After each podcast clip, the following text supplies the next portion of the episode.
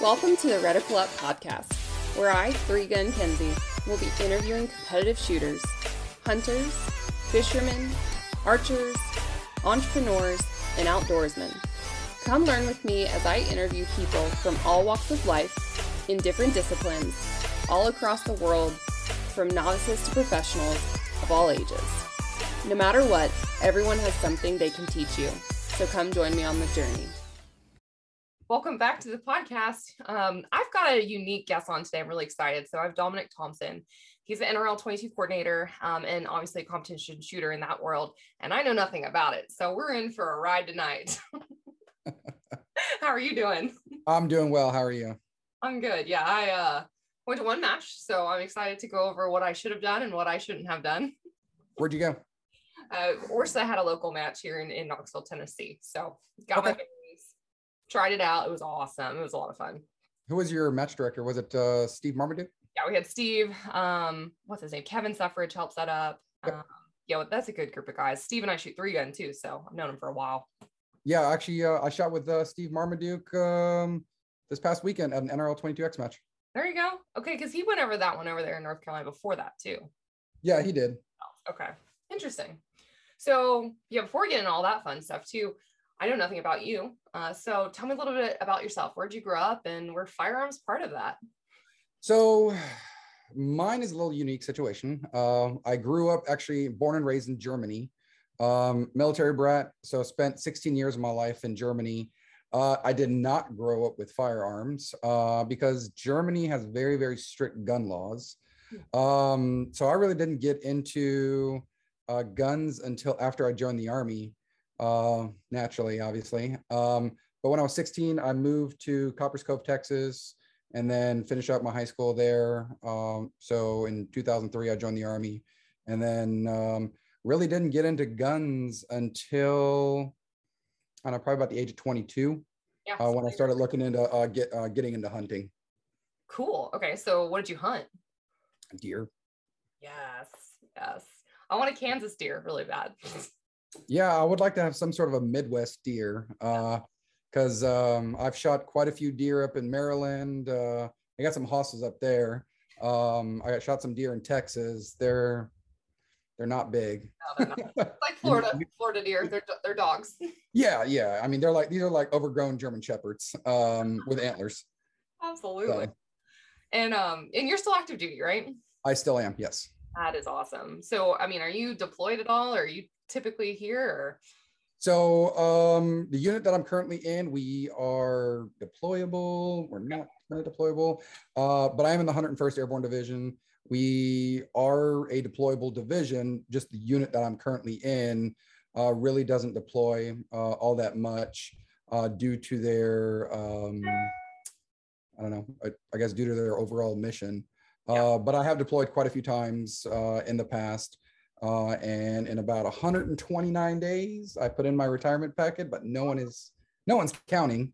Oh, uh, so the January of 2023 will be my last month in the Army. Wow. Thanks for your service. That's awesome. I appreciate it. That, that's awesome. Yeah. We are glad you're here in the States because we need you coordinating these matches. So, uh, yeah. so I guess then the Army was the actual like place that you were taught the firearm rules and how to shoot and all of that. So the army taught me how to shoot. Um, eh, but they did teach me basic fundamentals, uh, basic rifle marksmanship, as well as guns, uh, gun and rifle safety. Uh, but honestly, the person or the persons, I should say, that really taught me how to shoot was my buddy Clark Kernut and Travis Walla. Uh, they both run matches with uh, San Antonio Precision Rifle Club down in San Antonio, Texas. Uh, and both of them, they host the annual uh, World's Longest Shot Challenge as well.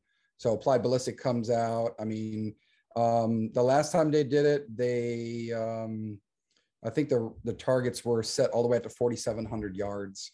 What? Um, yeah, yeah. I, they didn't go that far though. Yeah. Uh, that's where at the time I think David Tubbs set the uh, world record for the cold bore shot. It was three consecutive cold bore shots. I think it was like at 2,200 yards. Um, I may be mistaken, but yeah, they did uh they did a lot of ELR stuff out there for center fire and for 22. That is so cool. Okay, did you shoot? Did you compete? Did you? No, I actually wasn't because uh, um, when was that? I want to say it was a weekend where I was still an instructor down at Fort Sam Houston, Texas, and I didn't compete because I had to work that weekend. Oh, darn. Yeah. Oh, trust me, it sucked. I really wanted to go. Yeah, that's rare to have uh the distance. First of all, like there's not a lot of ranges that are gonna have those distances and the targets out there. No, no, Valdina Ranch. yeah, 4,700 yards. It was pretty freaking epic. That's so cool. What is your longest shot? My longest shot is, well, longest shot with an impact. well, what's, not an impact? You mean just I mean, I, I mean, I could say, yeah, I mean, you know, if, if I'm aiming at the ground, that's an impact, right? Uh, Oh. no, so, so my longest uh, shot was a mile. Cool. Um, I have shot at 2,200 yards, uh, and that was with a 6XC. But I mean, you're talking about a, a, a 243 caliber rifle uh, or uh, cal- uh, bullet. It wasn't going that far. There was no way. We we barely saw the impacts at a mile. Yeah. Yeah, that's really cool though. Um, so when you actually went out and bought like your first gun, was your first gun a rifle? Yeah, my first gun was a Remington 700 SPS Nice. in in 30 six because everybody that I knew with a hunting rifle, they're like, I got to get a 30 six or you got to get yourself a 308. Yeah. Yeah, I can tell you now, 30 six doesn't do crap for long range shooting. No, no. I had a 30 30. That was my first hunting rifle. So yeah, somewhere around there. Yeah. So when you uh, were shooting and stuff, would you say that you were just naturally talented and picked it up easily, or did you have some stuff to learn? no, no, no, absolutely not. Uh, so my buddy Clark, he always tells me because I always call him, I was like, hey man, so I got this issue going on. I got this issue going on. He's like, you know, he's like, if you didn't have any luck or any bad luck, you wouldn't have any luck at all. No, I think you just need to pick up golf. Uh, so so now when I tell him like, hey Clark, I, I- I got this problem, he's like, Dominic, one word. I was like, yeah, I know golf. But really, I- I need this. I need this problem fixed. Um, yeah, no, I am definitely not a uh, naturally talented shooter by any means. Um, I actually got into long range shooting uh, when I wanted to convert my Remington 700 in a good old 30 six into a long range shooting rifle. And after I learned a little bit, like about that much about ballistics, I quickly realized that a 30 six has no place in uh, in long range competitions. So I looked around, and this was when the uh, Ruger Precision uh, rifle re- first came out. So I bought one of those in 6.5 Creedmoor, and uh, happened to be rolling across Facebook, and I saw an intro to long range shooting uh, that was hosted by, by my buddy Clark and Travis, and I was like, well, might as well go and uh, that day everybody got the impact targets at a thousand yards. And i think my furthest target i've ever hit up until that point was like a 200 yards at best. Wow. yeah. So it was it was pretty awesome. And ever since then i jumped right in feet head arms first all of it all at once and been competing ever since. Okay, so the the friends are the ones that introduce you to the competition shooting then. Oh yeah so i blame my habit Yep. No, no. 100% on You're Clark Kernut. Yes, Clark, calling you out. Uh, I blame you for this awesome addiction. The financial situation that you're in is Yeah, we should definitely not talk about finances. I'm upstairs, so my wife definitely can't hear me. So we're good on that. I can't. What's my favorite part about this whole episode right now already is that we haven't even met, and this is fantastic. I feel like I'm sitting right next to you on the couch. Hey, you know. yeah, so you got to blame the buddy. So how? Yeah, well, uh, you gotta you gotta blame them. Um, but you know, ultimately, I, I it's a phenomenal sport. oh, yeah. um the camaraderie is absolutely amazing um 99.9% of the times anytime you go to matches people are always willing to help you yeah, yeah, yeah. absolutely. So you went precision rifle. Then did you go to NRL 22? Was that even around yet, or did you go pistol shooting? Like, what all uh, shooting disciplines did you try? so initially i did uh, i got into prs uh, because that's all that was around down in texas Yeah. um and this was let's see this was right after NRL probably started. Yeah, it was it was right. Well, no, it was right before the NRL 22 piece started, uh, and I really didn't know anything about you know you know essentially like precision rifle series or NRL or you know shooting off of props and stuff like that. I always thought you know shoot from a ground blind and you're done. So or shoot from the prone. I, I never would have thought to shoot off tank traps and all sorts of crazy stuff. Uh, but I've competed in PRS, NRL 22, NRL 22X, uh, tactical carbine, IDPA, and USPSA. Okay, so you've done most of it. Okay. Yeah. okay. yeah. Now, when when we say, now I really haven't competed like you do in USPSA. Um, I've competed in tactical carbine at the local level as well as IDPA. Nothing on the national level. Yeah. Uh, NRL 22, NRL 22X, uh, and PRS. I've done it all at the national level. That's so cool though. Yeah. I mean, unless you really live around those ranges and stuff, it's really hard to get into it too. It is. Yeah. NRL 22 and NRL 22X are by far the easiest ones to get around. Here in Tennessee, we run a page, uh, myself and uh, Levi Sanderson, uh, we run a page called Tennessee Rimfire. And anybody in Tennessee, Kentucky area, we pretty much like link their pages to our page so that everybody knows um, where they can go for matches and we actually planned it out where when I started my club back in May of 2019, mm-hmm. um, Levi Sanderson started getting on board, and then um, Bill Mickey got on board. Now Justin McBee got on board, um, and then our buddy Levi Wilson down in Huntsville, Alabama, like northern Alabama, and we all kind of like got together and be like, "Hey, I'm running mine the third Saturday of every month. Hey, it'd be cool if you were able to run yours on the first, the second, the fourth, so that essentially we can all support each other's clubs.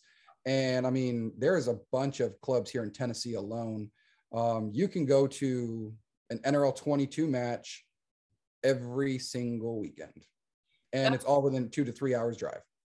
Which is doable. When people oh, easily three hours, I'm like, three hours is a blessing for me. yeah, it, when I was living in Texas, we're like, oh, three hours? Okay, too easy. That's right yeah. down the road. Yeah, I start complaining when it gets to like 10. Yeah, yeah. That's awesome. Yeah, I can see that. Yeah, not fun. So the one thing that you point out that every match director should hear is try. It'd be great if they tried to talk to other match directors even nearby about not scheduling on top of one another because I think I've had to sacrifice like six different matches where I would have gone to both if we had just picked like a weekend before, a weekend after, right? Um, I know that's difficult. I really do. I get it because there's other things going on at ranges, but man, like you said, helping each other out is a big deal. Yeah, and I mean, we all do. Um, we, I mean, Levi Sanderson typically comes to my matches. I typically go to his matches, um, and we really help each other out. We help each other with props. We help each other with targets. Um, and you know, we're always willing to, you know, provide stuff. I mean, me and him have gone to X matches where we're like, hey man, do you need tablets? Do you need targets? Do you need us to bring rifles? What do you need us to bring? And we're always willing to do that because at the end of the day, we're trying to grow the sport. Yeah, I think more clubs need to do that. That's really cool. Um, I don't know how to get that information out sometimes of like, hey, we will we have rifles. Like there's no excuse. You just show up and bring some ammo, hopefully. it's really hard right now. Well, no, no, I actually uh, we pro- I, for my club at least I provide the ammo. What?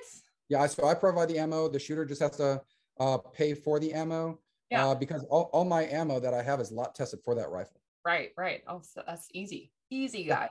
Oh my gosh. So, how did your first ever competition go and which one was it? um, so my first one I want to say was at Navasota, uh, Texas, which I love that shooting range. But it was about three hours uh, south of San Antonio. Um, and okay, by the way, say what? Did you shoot with Corey Klemashevich? I don't know how to say his last name in uh, Navasota. Oh, I'm, I'm, I may have. I mean, that cl- that their their club matches were freaking insane. Yeah, they're legit. Um, was there working a match, so I, I love that place. oh yeah, I mean, so when we first when I first shot there a couple years back, well, about three years back, well, no, about four years back now. Um, I think they were averaging about fifty to sixty shooters.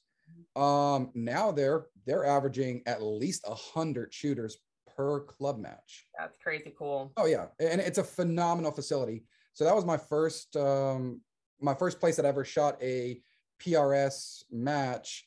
and my buddy Clark took me and uh, didn't have any super high expectations. My only goal was not to zero a stage and not be last. That is everyone's goal. You can't, well, you can, but how often do DQs happen in your sport? Uh, they, they don't happen nowhere near as it does in USPSA. That I can promise you. Um, I've had to DQ people at a local level match. I've had to DQ people. I've had a, a DQ a friend of mine at one of my X matches that I've held, and it, it, it sucks. It yeah. really does. Um, but no, I don't think we have that many DQs uh, compared to pistol um, sports because we transition any movement with a bolt back. Right. Yeah. And that, that was my one question is most people are like, my goal is not coming last or DQ. Yours is at least to make a hit on a stage. That's good. Yeah. And I mean, my buddy Clark always told me, he's like, you know, someone has to win the match. Might as well be you. Um, which is true. I mean, if somebody, somebody has to win it. It might as well be you. There you go. That's awesome. So what did you learn about like yourself, the gun and all of that at your first competition? I suck at reading wind. I sucked at getting in a stable position and getting off rounds uh, quicker than I needed to. I remember my first stage, I was all like, all right, I'm doing great. About to pull my first shot, beep. I'm like, um, I got like one shot off, man. Got an impact, but I got like one shot off. um, so yeah, it, time management and clock management, prop management, all that stuff comes with time. Uh, and that's what I tell a lot of my new shooters is don't worry about the clock. You promise you you're, you're going to time out on every um, yep. on majority of all the stages. You will yep. probably time out, but the, at the end of the day, make sure you have good basic fundamentals, build yourself a solid position and get some impacts. If all you do is get three shots off and you get three impacts, you have a hundred percent impact rate. Yeah. And yeah. at the end of the day, just have fun. It is a lot of fun. And so oh, yeah, it's the most fun you can have with a 22. Yeah. the the amount of money, and again, we won't go back that far, but the amount of money people put into these guns is insane for 22s. uh, yeah, yeah. So, uh, my first rifle, uh, me and my buddy Clark built. Uh, it was a it was a badass 1022, and I still have it. Uh, and it shoots lights out for sure. Uh, I mean, I got it tested at the Lapua Test Center up in Marengo, Ohio, and at 100 meters, which is right around 109 yards, uh, it was grouping right at I want to say like 0.8 inches. Nice. Oh wow. yeah, yeah, which is pretty pretty badass for a 1022. Yeah. Uh, and then I then I progressed to bolt action. I ended up getting a CZ 457, um, which grouped pretty tight at 100 yards as well. I think it was like 0.6. Yeah. And uh, now I shoot a Vudoo. Ooh, okay, you fancy now. Yeah, as my uh, as as my buddy Clark would say, he would call me a Vudoo doo doo head. I like that. Yep. oh, that made me that made me laugh. So, what did you? What made you like keep going back to, I guess, PRS or NRL twenty two versus like the pistol stuff? Um. So, I really like the camaraderie with it. Mm-hmm. Uh, I noticed that a lot in IDPA and USPSA, mainly in USPSA. There's a lot of drama. Uh, well, that's that's every sport. Uh, I don't want to say drama, uh, but there's just a lot of just like competition, competition. Sure. Yeah. Right. Um, but with NRL 22 um, and all the center fire stuff, I just really like the camaraderie, the fun. Uh, and then with NRL 22, just the excitement of being able to shoot small targets at really long distances. For a cheaper ammo price, not cheaper gun price. yeah, definitely not, not a cheaper gun price because uh, my Vudoo costs about the same as much as my center fire does. Oh yeah, yeah, yeah. yeah. so um, I actually didn't know this, so I want you to share about it. Um, I didn't know when NRL 22 was founded. Um, and can you just give an overview for people who are listening that are like, what is that? Yeah, so NRL 22 is so it was started back in March of 2017 uh, by Tyler Frehner and Travis Ishida. Uh, so Tyler Frehner, he's currently the well, he's the co-founder of NRL and NRL 22, and he's currently the director of match operations. And Travis Ishida is also the one of the founders, and he's currently the president of both. Uh, so at the time of NRL uh, center fire, um, it was a phenomenally fast growing sport. And Tyler wanted to have a less intimidating sport that allowed uh, women and children to attend. So he ended up going to a match where a guy was pretty much doing NRL 22 type stuff um, and kind of picked his brain. And they started doing NRL 22 with the intent to get more women, more kids into the sport. Hmm. Okay. And that's, do you know like the membership numbers, like where you're at from where you started? Um, oof. I, I would, ooh, you put me on a spot. I do know, I do know that um, I want to say we have right now a little over or a little bit under a thousand active members. Cool. Um, in 2017, um, don't quote me on these numbers, but I want to say it was maybe 200, 300. Really cool. Yeah. Yeah. So uh, one of the magazines actually ended up did. I forgot what magazine did it, but they did an article on it, and they said that NRL 22 was the fastest growing shooting sport and that in, and, and compared to PRS, um, IDPA, USPSA, all combined. Whoa. Yeah, and the reason for that was NRL 22. If you had a backyard at your house and you can go out to 100 yards, you can essentially set up your own club, have 10, 15 of your friends come out, and you essentially have yourself a club. Heck, you can have five people come out and you have yourself a club. Yeah. We are we don't mandate how many people are in your club at all. Uh, you got people like in Utah, um, they average about 60, 70 shooters on club matches. Yeah. Utah is a shooting sport mecca, by the way, not just for NRL 22. Oh, yeah. Yeah. Doesn't surprise me one bit. Yeah. It's not fair. Um, can you talk a little bit about the NRL X? So, NRL X, um, that is, it's just like a, where the match director, um, just like in Centerfire and PRS or in NRL, the match director, they out of their dark spots of their brain, uh, come up with he own their own course of fire, their own stages, um, and they can go as far as they want as long as they are able to visually um, see impacts. Um, there's still a, lot of way. that could be 800 yards. no, no, no, no. So the the furthest one that I've seen so far is 400 yards. Um, and I know uh, Chris Simmons, he just did his last weekend, and I think our longest target engagement was 381 yards. Um, when I went to Ben Blevins' match for the Sweaty Yeti match, I want to say that was like at the end of July, beginning of August. Uh, his was 400 yards.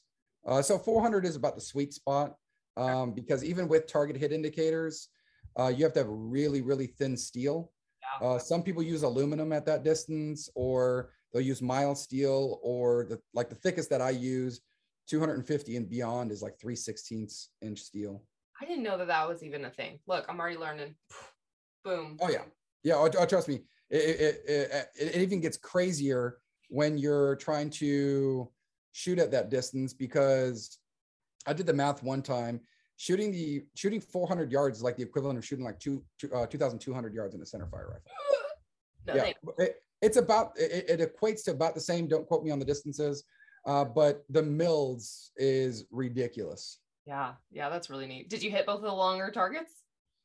So uh, I hit uh when now when at the Sweaty Yeti match, uh, I ended up placing third, which I was stupid surprised by. I, I did end up uh I think I had impacted it. I know I impacted it once for sure because you had to go uh, near to far, strong side, and I want to say was far to near support side. Ugh. Yeah, I did. I did a lot better support side. Ugh, I do too, but that's because you're concentrating, is what I've been told.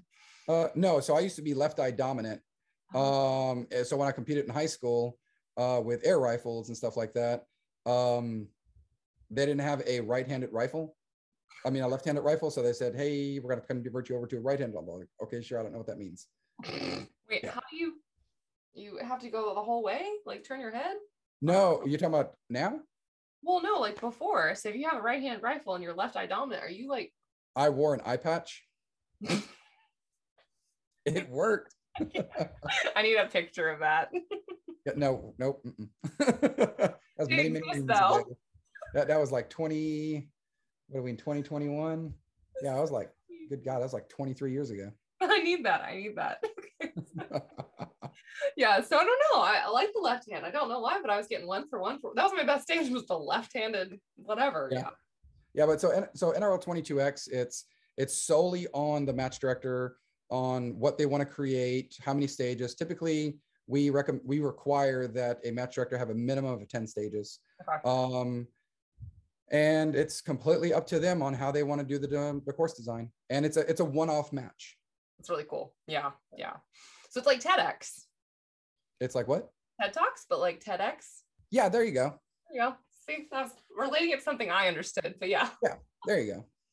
okay, so um, let's dive into like the beginner world. Um, so we're talking about a new person, probably still me. I'm definitely a noob. But um, for starters, like where is the place that people should go to get information about NRL 22?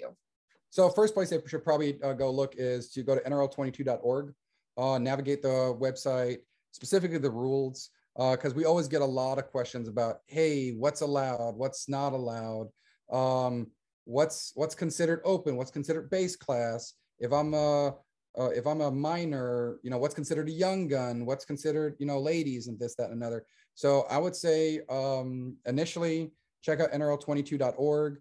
Uh, there are a lot of Facebook posts, uh, Facebook groups out there. Uh, like I was mentioning earlier, uh, Tennessee uh, Rimfire, we have uh, good information on there. You have NRL 22 members. You have, uh, let's see, oh shoot, what is it? Uh, NRL 22 matches, uh, competitive 22 LR gear talk and match finder. Um, and then a lot of times when you find something in your local area and you go to a match, a lot of people will tell you, hey, go on this Facebook page or go to PractiScore and underneath matches, type in NRL 22 and it'll find anything that's listed as an NRL 22 match. That's cool. That was my next question. Is everything really typically on pa- and PractiScore? Do y'all ever use like match sign up or any of those other obscure platforms? No, uh, every single match I've been to has always been through PractiScore. Okay, that's the way it should be, by the way. I, I, I agree. It's it is so easy using PractiScore, using tablets. Um, I remember my first match, I didn't have tablets and I used paper. And good God, was that a nightmare? First of all, men can't write handwriting wise. No, no, no, no, not at all. So uh, I made it easy. I, I did, I did, uh, I did X's and O's for hits. Can you imagine if um if it rained or did it rain when you had paper scoring? So, uh, was it last year? I think last year's rules, we got rid of all the paper stages. Okay. Uh, we used to always do a paper stage, and um, well, what, so first, yeah, we yeah we got rid of the paper stages because a lot of people would either complain, be like, "Hey, it's raining cats and dogs out here. Targets are getting soaked," um, and yeah, so I'm kind of glad we got rid of the paper stages. um, now the only thing I got to worry about getting wet on on range day is my zeroing targets. Mm, yeah, yeah, yeah. That's fair. Um, okay, so I don't know if you're allowed to recommend because I don't know if you're sponsored, whatever. But if you can, I am not sponsored. I am sponsored by Dominic's bank account. and Dominic's wife. Um, so Yes. there you go. What are some good guns? Uh, I know you mentioned a few, but like specifically, like I know nothing about a lot of these firearms. So what are some good guns people can start with? Not talking about optics yet, just the firearms. Yeah. So firearms, if you're just getting into this and you've never shot a center fire equivalent match, nothing wrong with a 1022. There's nothing wrong with an RPR, uh, Ruger Precision Rimfire. Uh, nothing wrong with CZ 457, 455, a Tikka T1X. Those are all perfectly fine rifles. Uh, you can get yourself a Bergara B14R, uh, which is the exact same thing as a Bergara B14 HMR, except it's a 22. Awesome. Um, just a little fun fact. Uh, the 2020 national championship base class was won by a Tikka T1X. Um, and the Young Guns in 2021 national championship was won by a Tikka T1X. Ooh, okay, okay. My friend actually um has the Tikka for PRS. That's what the gun she started on. She's building one, or she just built one now, but that Tikka served her well. Yeah, that the, the Tikka T1X is a great rifle, especially when you get it lot tested and you get the right lot of ammo. Yeah. Those things will shoot lights out. Yeah, absolutely. That's cool. Okay. Optic land. Um, and again, these are people that know nothing, right? So definitely mils, not MOA, I would hope. Right. Um, so I, I did a query on this when it came to, and let me pull that up real quick. Oh, that's Um, I did a query with the national champ from the this year's past national championship, mm-hmm. and I want to say roughly like right around 99 to 98 percent. Um, all were using mils. Uh, let me pull it up right here. There's a few outliers there. Yeah, so it was uh 136, so 85% were using mils, and 24, about 15% were using MOA. Interesting. That blows my mind. Okay. So at the end of the day, though, like, because I get that question a lot. Yeah. Um, hey, what should I use? Should I use mils? What should I use MOA? At the end of the day, shoot with whatever you're comfortable with. Yeah. If you were taught MOA and that's what you're comfortable with, shoot MOA. Um, I was taught in the army how to use MOA. Um, I, I, I don't I don't speak MOA anymore. Uh, I don't shoot MOA anymore. Uh, so when I when I got my first uh, scope, my buddy Clark, he's like, "Hey man, go to mils. It's it's a lot easier to converse." Uh, but he's one of those guys that when he does ELR shooting, he'll he'll do MOA because that's a lot finer. Uh, and then for um, center fire stuff and NRL 22, he'll do um, mil. Oh, okay. So I switched all my three gun stuff over to mils. Um, it's, it's easier. Yeah, it was a lot easier. And I hit the 630 yard target recently in a competition. So boom. Oh, watch out. Oh, that was really exciting though for me. Um, so yeah, that that's neat to, to know at least there there are options. I thought it would be mostly mils, but that's that's good. It is. I mean, majority of the matches that I go to, you you have one or two people that are using MOA. Yeah, and you're I mean you're under 100 or you're under a couple hundred yards. Yeah. Um okay, so what are the most common scopes you see, magnification levels, all of that? Um so the most common scopes that you typically see from manufacturers wise is you see a lot of Athlon, you see a lot of Vortex, um, and those are your, and that's all the way from their low end to mid grade, all the way to their high end. Um, you have guys that are shooting US Optics, Kahles, um, Nightforce. I mean, my rifle is set up identical to my centerfire rifle to include the optic. That makes sense. Um, and that and the only reason for that is it translates. If I'm if I'm used to certain motions on my scope, uh, because I use a Kahles 525, my par- another way. Yeah, so I have a left-sided windage, and my parallax my parallax knob is right underneath my elevation knob. That's cool. So, so, if I was to transition to a different scope, like a Nightforce or a Vortex, it's opposite. Yeah. yeah. So, and the great thing about the Kahles 525 is when they built it, it was with the intention that you never have to come off your glass. Your right hand never has to come off the trigger. Yeah, it's brilliant. I like their stuff. That was that was one of the things where I touched my friends. I was like, wait, it's the opposite direction. yeah. Now, I mean, there's options where you can keep the windage on the right side. Yeah, yeah. It just makes sense to have it on the left for me. It does. It does. That's neat. Okay. Yeah, so, but uh, ultimately, yeah, Vortex, Athlon, um, um, who else? Nikon, Bushnell, uh, all those guys. They make they make good scopes. Can you talk about the magnification levels, like one to whatever, two to whatever, like what? Yeah. So at the end of the day, it's you want the most magnification you can get where you can see the target clear, uh, but that still allows you a good field of view to so you don't get lost in trying to acquire your target. I would say nothing less than 12 power, um, especially when we're shooting uh, NRL 22 X matches. Yeah, because I mean, some of those targets can be pretty small. Uh, and if you don't have a good amount of magnification, it's pretty hard to not necessarily see the target, but to see your misses, to see where you're impacting, see mirage, see what the environment is doing, uh, so that you can make an accurate uh, decision on where to hold. Okay. Okay. Most magnification, minimum 12. 12 hours. Uh, yeah, that's just my personal opinion. Others may disagree. Okay, that's fine. But uh, you're on this show for now, so we're learning from you. that's awesome. Um, okay, so in terms of like modifications now, um, and I'm I, I've read some of the rules ish, but like, what are the best modifications that shooters can consider to make life easier? You know, I know some aftermarket parts are available for firearms, some aren't. You know.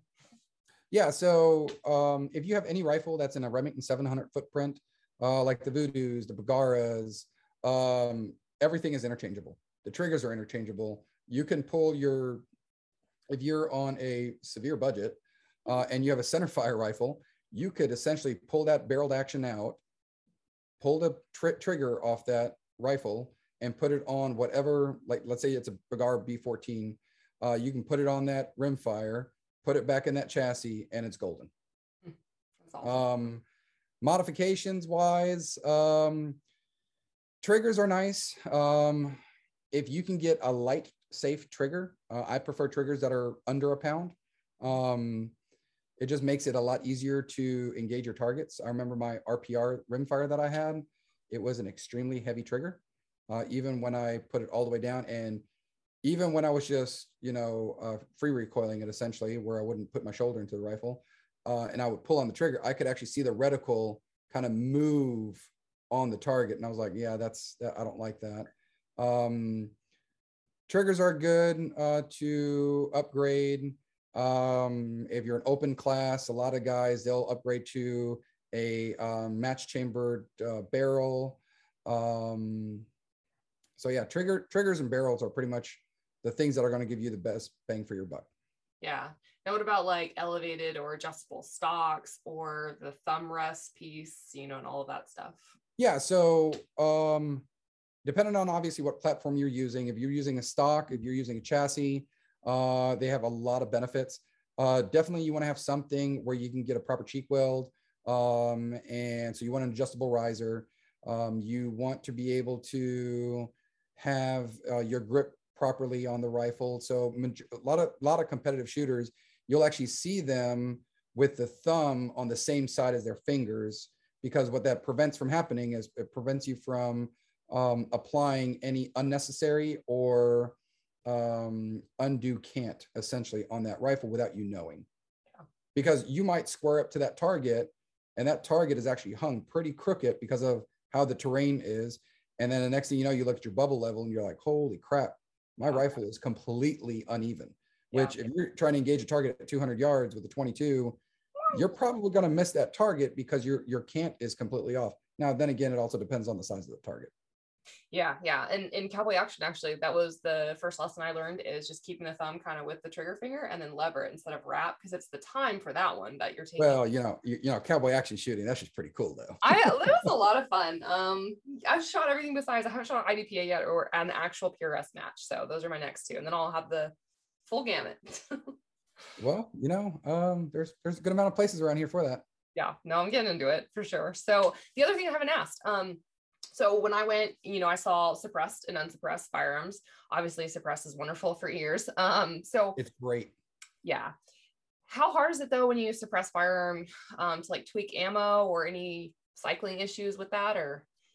Uh, with a with a 1022, um, there there can be uh, some issues because obviously it's just like it's just like an AR. It requires essentially the the gas that's being produced by the actual ammo to cycle that bolt. Um, it 22s can be pretty finicky when it comes to a suppressor, uh, but at the end of the day, the the suppressor acts as a tuner on a 22. So, and it can as well as in center fire, uh, but you don't typically see a significant point of in, uh, point of impact shift in a center fire compared to a 22. Um, so you can have ammo that is shooting lights out with the suppressor. As soon as you take that suppressor off, it's essentially out of its node, if you want to call it that, or it's out of its barrel harmonics, and it's just shooting all over the place. Yeah. Uh, that's why you see now, now here, especially this year, a lot of shooters are using barrel tuners. What are barrel tuners? So a barrel tuner is exactly what it sounds like. It Okay. tunes the barrel to the ammo. Is that though where the gas hole is? Is that at the muzzle brake in? Like what do So you? that's all. It's all at the muzzle brake. So what it oh. is essentially, it's a piece of metal, Okay. and that it's got a bunch of hash marks on there or indicator marks, and it screws away from the shooter and into the shooter to time essentially barrel whip. And once your barrel is perfectly like harmonic or where it, it where all the ammo shoots perfectly out of, you have a perfectly tuned rifle at that point. But then does that stay? Sorry, dumb questions probably. Does the tuner stay on it? Do you still put a muzzle brake on it? Do you still put a suppressor? Or is that it? No, so you can. There's plenty of different tuners out there. Uh, Aaron Hip makes one with eight from ATS. Uh, um, Eric Cortina makes his own. You have a Harrell um, uh, bolt-on tuner. Um, a lot of the ones, so like the Eric Cortina one, which is the EC tuner, and the one from Aaron Hip, the ATS tuner. Uh, the ATS tuner, you can use the pre-existing threads and you can screw on your muzzle brake if you choose to do that. I don't know why you would, you know, there's no recoil management, but whatever, it's part for looks. Uh, or you can put your thread protector on there and your suppressor. That was the intent. Um, the EC tuner requires additional threading to be threaded onto the barrel, and that's a permanent structure. Okay, that I mean, makes well, it's not it's not permanent, but it stays on there. yeah. So what are the most uh, popular brands for suppressors? Uh, so I don't shoot suppressed anymore. Okay. Um, it's just I would say for NRL, a lot of Thunder Beast arms. Um, it's probably about the most common one that I've seen is the Thunder Beast arms. Okay, okay, cool.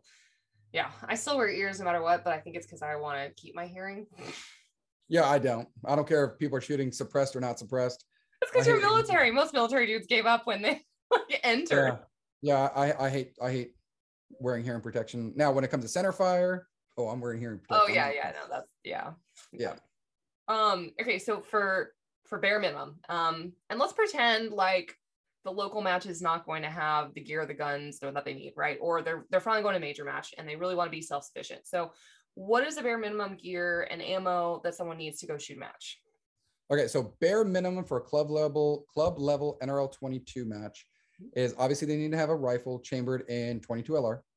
Um, none of that Stingers and none of them when you know the magnums. Uh, we're not doing any of that. So it's 22 LR. Uh, you want to have a scope, ideally with external turrets where you can dial to your elevation, or have some sort of a reticle system where you can have uh, holdovers. Uh, you definitely want a bipod uh, and you want some sort of a rear bag. And then at a minimum, you're going to need uh, 50 rounds of ammo, not including any bonus stages that the match director might put on or any uh, ammo you would need for zeroing. Yeah, and then they'll have the um like two mags on you, right? So if you have to reload for the 12 count round stages or whatever. That's why we have mag extenders. Mm, mm, yeah, okay, fancy. Um Hey, you know, do what you got to do. But uh, to be, oh, and one big thing is uh, that a lot of people make the mistake on uh, is they show up to a match and they don't know what kind of velocity that uh, their rifle has, uh, which is no fault of their own because I mean they're beginners. Um, every- everybody's got to start somewhere. Um, so if they do get a chance and they go to go to their local range and they see somebody with a chronograph, see if they can borrow it and throw a couple rounds through it.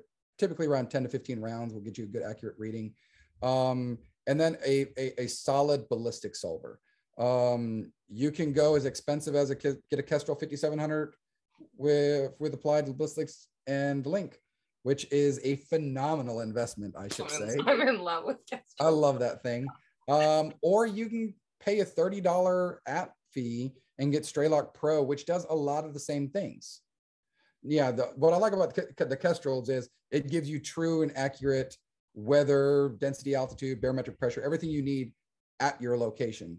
Uh, with the apps, you're you're essentially stuck with you using the most closest weather station. So the density altitude could be off here and there. So it can potentially uh, affect bullet trajectory. Potentially. Yeah, and and I know we're going to talk about this soon coming up, but like you already mentioned it, when you've got 22 and your centerfire rifles matching, right? You already kind of know that the Kestrel will read wherever you're at. You're trying to work on the same platforms. Like for me, like cross training is important. So being able to work with that same stuff that you know, I think is, is helpful. So yeah, finding something that works and sticking to it. Chronographing is huge. I think every single firearm should be chronographed. Eh, some, some some people that I know would actually disagree. Um, here lately, I've actually not been chronographing. Oh well, okay. For me, like in in three gun, I mean, we shoot see those shots at 630 yards. Like I gotta know. Yeah, I mean, I've known buddies that don't chronograph at all. They'll do it at like the beginning and be like, ah, we're good. And uh, but they, they'll true their velocity or true their BCs. Uh, I typically um here lately because of the new barrel that I received, uh, I actually do all my testing at 200 yards. Okay, yeah, I that's more for 22. Like Yes. Yeah. PRS, you got a chrono. Come on, you can't not. Eh. This is I why mean, you suck. So No. at, at the end of the day, if you get low low standard deviations, low extreme spreads. At that point, you have now had a good amount of confidence that your ammo is going to shoot consistently tight, especially if you are getting tight groups at 100 yards. Uh, so that when if you do miss that shot, you can be like, hey, my scope is perfectly plumb. Um, my ammo is shooting great. I got low SDs, low ESs. Uh, it's shooting bug holes at 100 yards. When I missed that shot, it was 100% me. Yeah. Whereas if I'm now in 22s, you can get extreme spreads of like 60 or 70. Yeah. And that may not make a significant difference at 100 yards, um, but it does. Mm-hmm. Mm-hmm. It can. It definitely can. So I don't want to go too far on the rules, but can you explain okay. the difference on basic level that people know and open with the price tag and how that works? okay, so um, base class is we're limited at twelve hundred and fifty dollars. That includes the rifle and glass. Period. Um, you can modify a little bit with base class.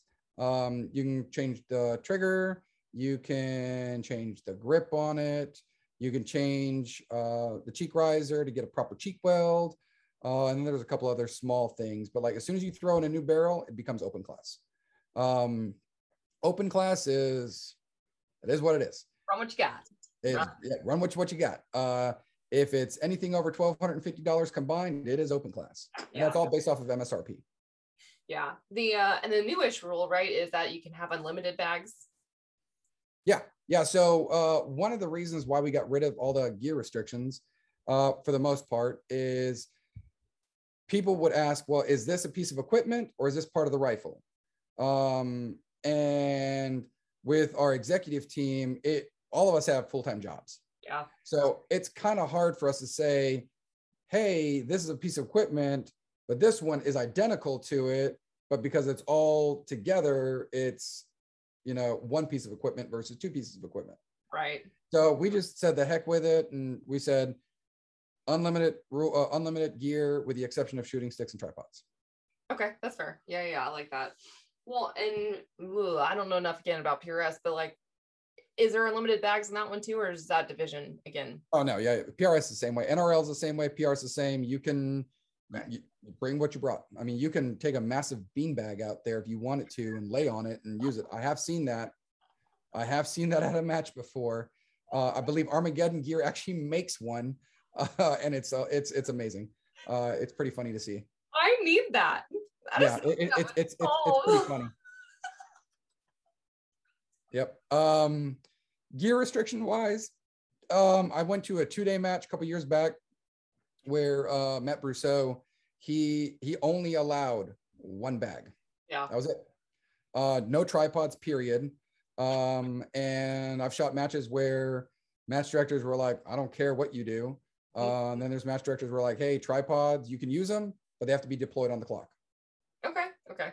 So match directors all they have different rules uh, but i believe in the pr specifically prs i don't think that they have any type of gear restrictions Okay, that's pretty cool though. I mean, if you look at cross training again, like you kind of want the same setup that you're gonna work with. Also, kind of like the Little Mermaid, all the gadgets and giz- gizmos and whatever.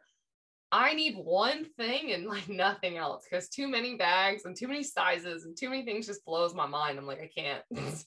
yeah. So my matches, when I go to my matches, I use one bag. Yeah. Um, nine times out of ten, I use one bag, and that's a Wiebad wax canvas mini fortune cookie. That's all I use. Um, Sometimes when I use a uh, when I shoot the rooftop stage, I'll use a uh, a Wiebad bump pillow as a rear support, but that's it. Ninety nine percent of the times, I'm running one bag. Yeah, it's smart.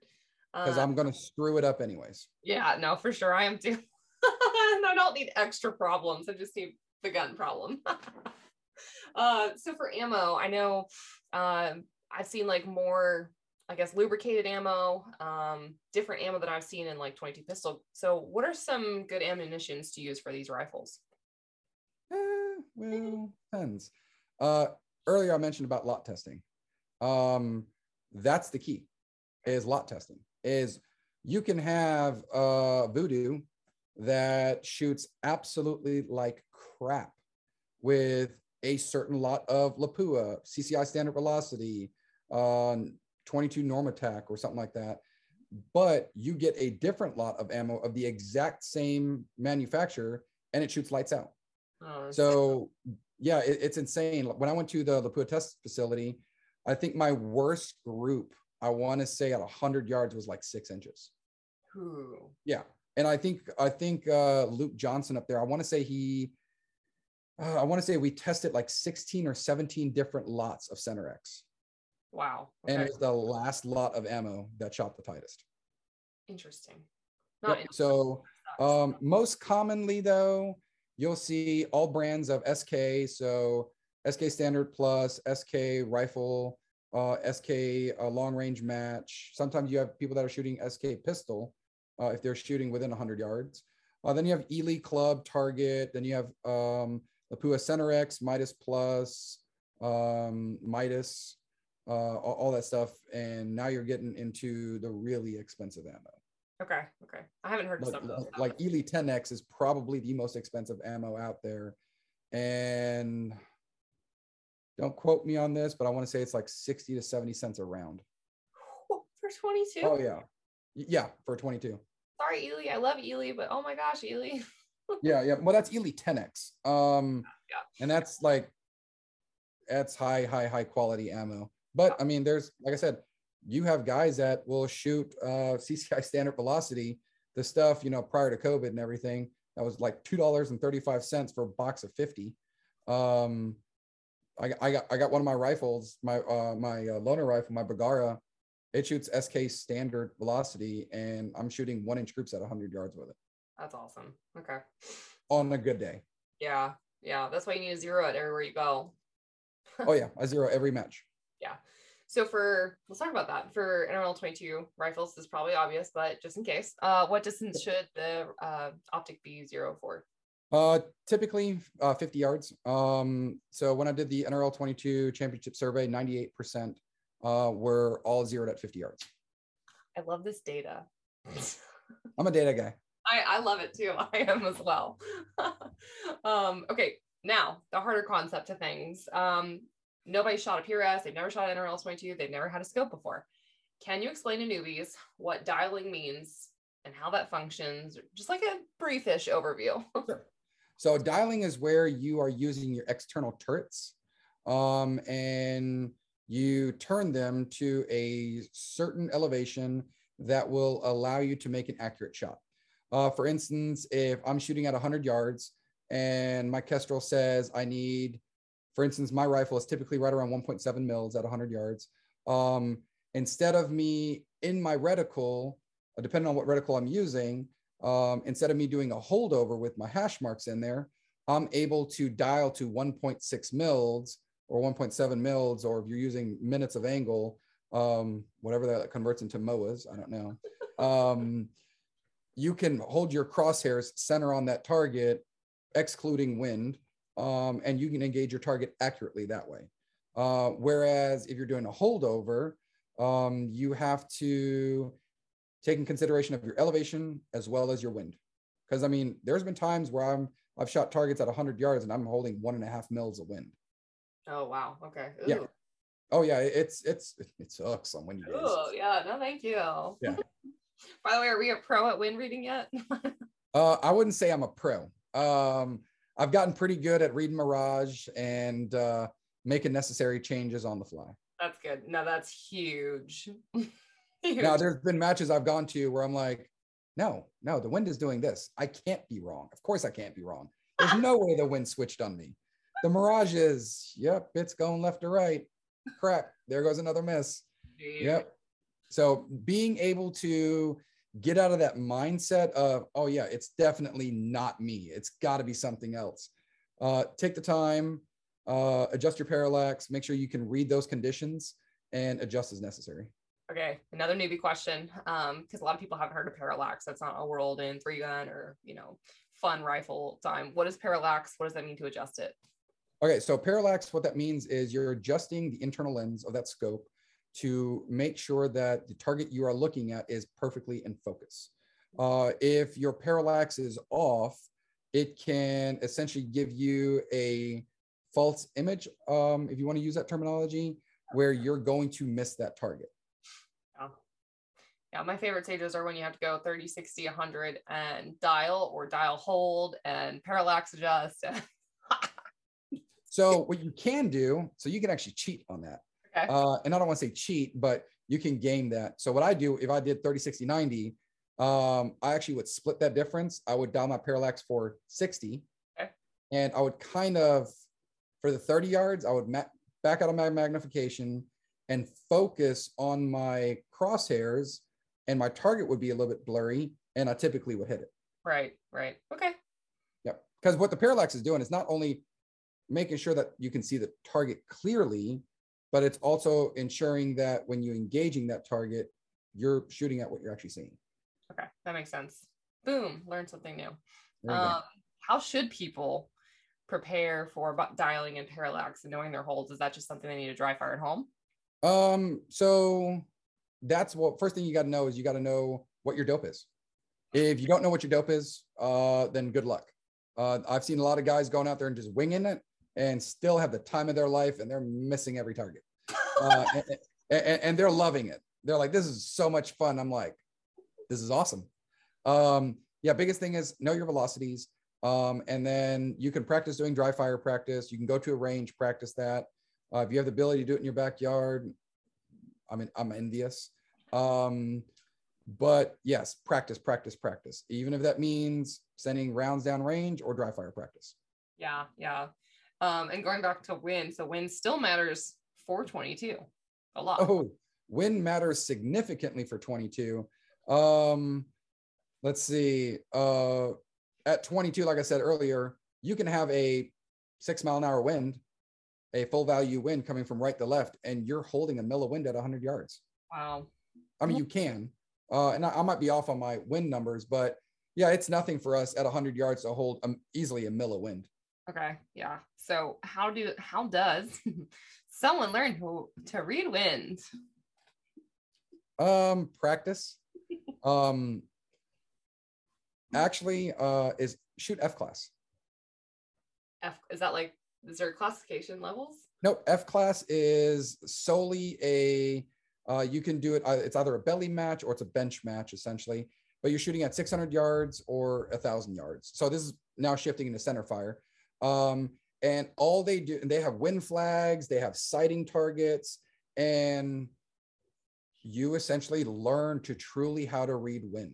Okay. And that definitely translates over into rimfire. Where do they hold hold those? That's something I have never heard of. Um, I know they have one at Strategic Edge in Chapel Hill, Tennessee, which is probably for you. So that's about an hour, maybe 30 minutes south of Nashville. That's not bad. No, uh, but F classes are F class matches are all over the place. Okay. Um, I believe they do. So you can also do bench rest, uh, but typically bench rest for rimfire is at 50 and 75 yards. okay. Don't quote me on that. Yeah. Um, but honestly, it's just getting out there and doing it. The uh title for this episode is going to be "Don't quote me." Don't quote me on that. Because yeah, I know that somebody's gonna go and sees this podcast and they're gonna be like, "No, Dominic, that's not true. No, Dominic, that's not true." So for all you uh you, you typer snipers out there, Yeah. no, no, no, no, I call them typer snipers. Um, that's why I said don't quote me on that. I'm sorry, everyone who's been on the podcast. This is my favorite. Don't quote me on that. Hey, you gotta have fun doing this. This is really fun. Okay, so all right, new shooter. They uh they sign up on PractiScore, they show up. what should their expectations be? Kind of going back to like you're gonna time out, but what other expectations should they have? Oh, to have fun. Okay. That's their that's should be their only expectations to have fun. Um, I've had a couple of guys that uh, have shot my matches and they're special forces guys. And when I tell them like they're like, hey man, what are you shooting? I was like, I'm shooting 22. And then they kind of like scoff at me. They're like, oh, it's a 22. How hard can that be? and and they'll come by and shoot one of my matches and they're gonna be like, I just had a nice slice of humble pie. Oh yeah. And I was like, yeah, it's not as easy as you think because they'll think that we're shooting at like 50 yards, big old targets. And I'm like, no, man, there, there's times where we're shooting shooting sub MOA targets. And uh, it's not as easy as you think. I hate the spinners that the stick and the dot and Love the spinner. Spinner's my favorite. But it's the same size. And look, there's no circle. The circle is the stick size. Yeah. Like a quarter of an inch. Taking, con- taking consider of your barrel twist and kind of hold like uh half a tenth, and then you'll be all right. Yeah. Okay. People don't know that either. Barrel twist, that matters. Hold the opposite way of the rifling. Well, no, barrel twist is the same direction. Well, if it's gonna go this to the right, you need to hold left. Yes, correct. That's what I'm saying. You're gonna hold Yeah. opposite of the rifle. Yeah. Yeah. well, if you get a good ballistic solver, it, it takes all that into consideration. Yeah. Um, okay, so then th- we talked about a little bit, but uh, rules are important. And I think I already know this. Like 90% of people do not rule read rules. I know pro level people who still don't know the rules. Um, drives me nuts. So let's let's get the basics out of the way because nobody's gonna read the rules. What should they know to do at an NRL 22 match? Read the rules. um, biggest thing is safety. Uh, understand what the safety requirements are of you know basic marksmanship as well as what the requirements are of that specific range um, and just making sure you're overall safe like for us when we do a lot of transitions from different props like tank traps ladders chairs going to prone uh, the biggest thing is if you're shooting a bolt action is that bolt must be up and back to the rear with the, you know essentially the chamber cleared uh because what that does is prevents a negligent discharge um, with the semi-auto, what we do, and is also in center fire, is the shooter must mechanically safe their rifle and audibly yell safe, and then they transition. And then um, what we do is we make sure we tell them, and sometimes we demonstrate this to new shooters, is don't break the 120 rule. Like for my range, I say 180 to or 120 to 180. Don't break that. If you go past 180, you're you're going to get DQ'd. Um, because that's a safety consideration. Now Um, but at the end of the day, too, the 180 applies up and down. I've seen a lot of new shooters that can't really lift it because it's heavy, right? And they go up. yeah, that's perfectly fine. Uh, it- it's perfectly fine as long as they're bolts back or their rifle is mechanically safe. Okay. Um, then it's perfectly fine going up. Um, but you don't want to go 180 degrees, and next thing you know, you're flagging a shooter that's shooting a stage, you know, 10 feet next to you. Uh, that's the reason why I typically say 120 120 degrees because that ensures that you're not flagging somebody. Okay. Um, but at the end of the day, uh, they just need to go out, read the rules, and go to a match. Go to the match. The, the rules, just know what is allowed, what isn't allowed, um, what's good sportsmanship, things like that. But the biggest thing is um, safety, and you're going to get there with you're going to get there uh, with just going to these matches. Yeah, absolutely. And I'm sure, just like any other community, um, that NRL 22 is the same, where sharing gear is going to be there, you know, at least local matches, probably major ones too, is that you can probably borrow um, a spare mag or mag pouch if you need one. I don't know. Um, bags for sure. Bags, bags, bags. Oh, absolutely. Um, without a doubt. So we actually have that written in our rules.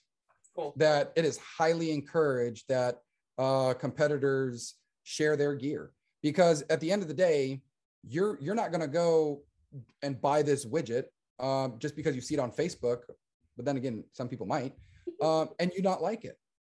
Um, so like anytime somebody comes to my match or somebody goes to another match we always tell them hey you're more than welcome to borrow any of our gear with the exception of our rifle and our ammo um, to use. If you want to use my you know my my arca plate if you want to use this bipod if you want to use this bag by all means use it.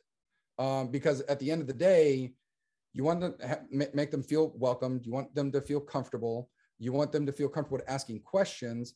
And you want them to have the ability to use new equipment that one they didn't know even existed or they thought about purchasing but they just weren't sure. And now you've solidified that by allowing them to use your gear. Yeah. So my rule of thumb, um, and my students know this when I teach, it doesn't matter what it is. If somebody offers you to let them let you try something, I don't care if it's pistol, I don't care if it's gear, your answer is yes. It is never no, it is never maybe. It is yes, because you need to put your hand on everything. You need to pull every trigger, you need to try every piece of gear because you'll be surprised at what you learn. The worst thing you can do is have a drawer. I'm looking at this uh, full of holsters and pouches and shit that you don't use. oh yeah i got i got plenty of those drawers you're like why did i ever use that garbage, such garbage. I can't give it away. Like I have given a oh lot. of i have i have i have stuff like that too i'm like how is this on the prize table still That's horrible. Uh, going uh, going back to questions. Um, you said that perfectly. What questions should people start asking match directors or fellow competitors within reason and not while they're about to shoot? Sure. Um, what questions? Uh, so big thing is why did they choose that piece of equipment? Why? um you know why why did you decide to choose this piece of equipment over that piece of equipment uh what makes that piece of equipment so great what makes it not so great uh why did you build your position that way um how did you engage those targets when you know you have two minutes for nrl 22 but we have five targets to shoot and we have to go near to far far to near why did you decide to hold over versus dialing uh asking those questions on how an individual breaks down a stage is absolutely crucial in a beginner's um, learning on how to actually engage those targets. Brilliant. And that's the reason why in NRL 22, like at my uh, uh, my club and a lot of these other clubs, if you are a brand new shooter and this is your first match, you are shooting the last on every stage. That's good. So you can see how everybody else is shooting. Yeah, yeah, yeah. Okay, that's awesome.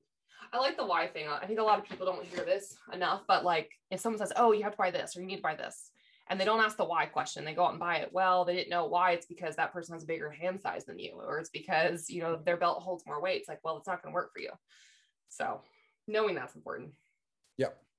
Um, okay, let's talk about the stages because that that is that's the fun part. Uh, so there's unique stage descriptions. So remember going, and it's oh, you start strong side, then you go weak side, then you have to reload during the course of fire. Um, and then my favorite is when you can't move on to the next target until the one before it's hit, and you can't hit that son of a bitch. So. so you go eight rounds and you know great the max i can probably get is three hits now maybe even just the one Hey, look, Uh, I've been there. I've been there. yeah, yeah. So, can you talk about some of the stages uh, that shooters will see at these matches? Uh, it's endless. Um, so you will always see prone stages. You will always see shooting off of barricades. You will always see that every month. You might see a combination of prone and barricade at the same time. Um, last year in the we we did take out uh, offhand shooting, um, but we have implemented it back in this year, and we're doing it like once a quarter or something like that. Um, so you will see offhand shooting as well. Uh, typically, those targets are rather large in size. Um, but you know, for us, we're shooting off of typically cinder blocks, tank traps, rooftops, uh, five, 55 gallon barrels, five gallon uh, buckets, two gallon buckets, a sawhorse. Um, there's a rope in there. There's a chair in there. Um, there's a ladder, which is absolutely my favorite to shoot off of.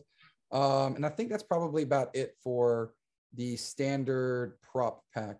So, real Um, quick, um, I read that a lot of people that were, were, were talking about it, uh, they don't know that when you go to the NRL 22 match, uh, a couple things or or website, sorry, you already put the stage descriptions on for the month. So that's what we're talking about here. The courses of fire are already laid out. You can check them out. You can read them, and you have the designated exactly what they need to go buy. I love the description. You can buy this at Home Depot. This is the code.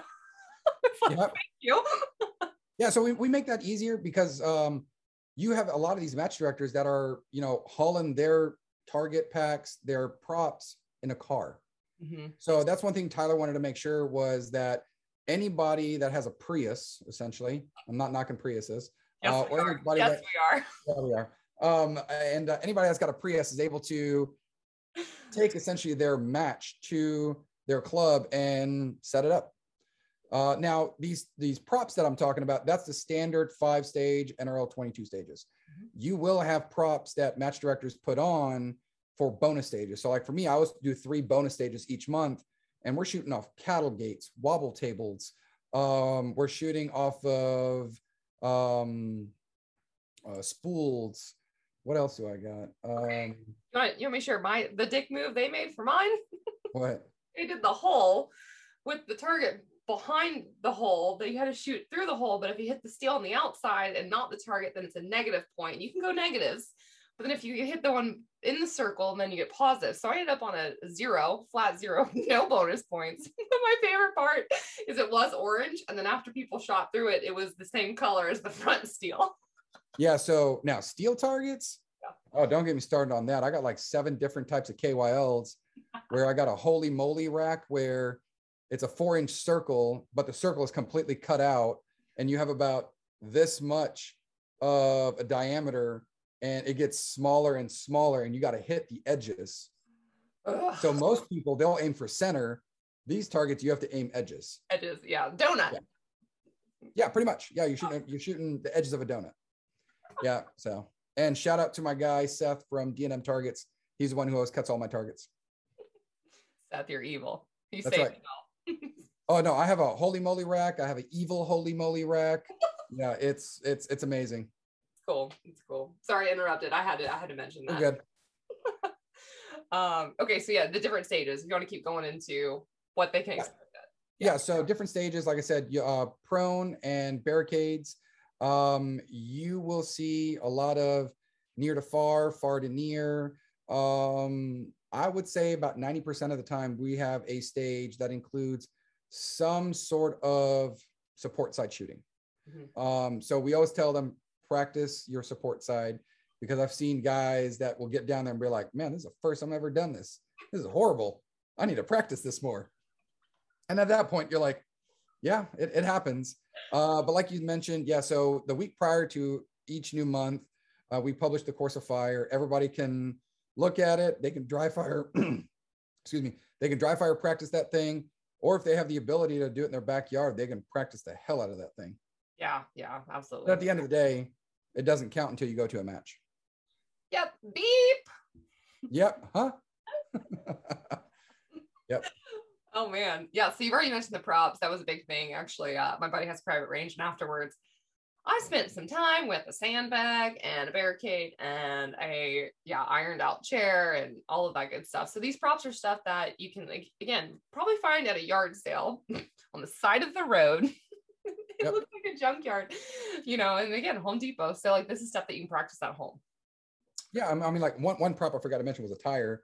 Mm-hmm. And hell, I, I went to a used freaking Bob's freaking tire shop. I was like, hey man, uh, this is what I'm doing. You got any used tires? He's like, dude, I got a yard full of used tires. Take as many as you want. I'm like, I just need like three, dude. That's all I need.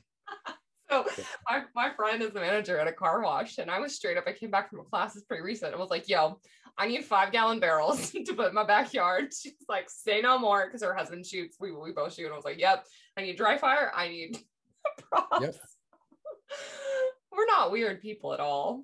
No, yeah, well, you know, uh, uh, uh, the shooting community, we're a special bunch. As uh, a, a- as us Texans would say, bless your heart. Um, so Oh god. yeah, Yeah. Um, okay, so let's go into the dry fire. sure. Uh, what does that routine look like? Um, and like you said, all the things that they should practice. Let's go over each one. Sure. So um, for me, dry fire practice looks a lot like um, it does for a regular match. So I I specifically use the the DST Precision DFAT Gen 2, uh, which is pretty awesome tool that you can use.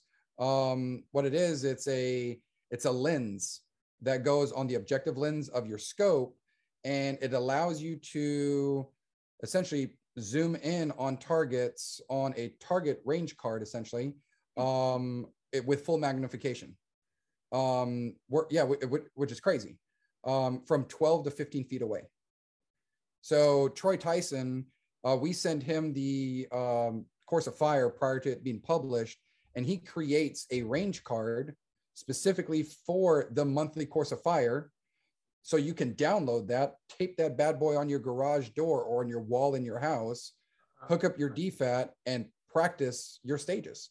So let's say you're wanting to shoot the tank trap stage or the ladder stage and be like, I'm going to try this completely different.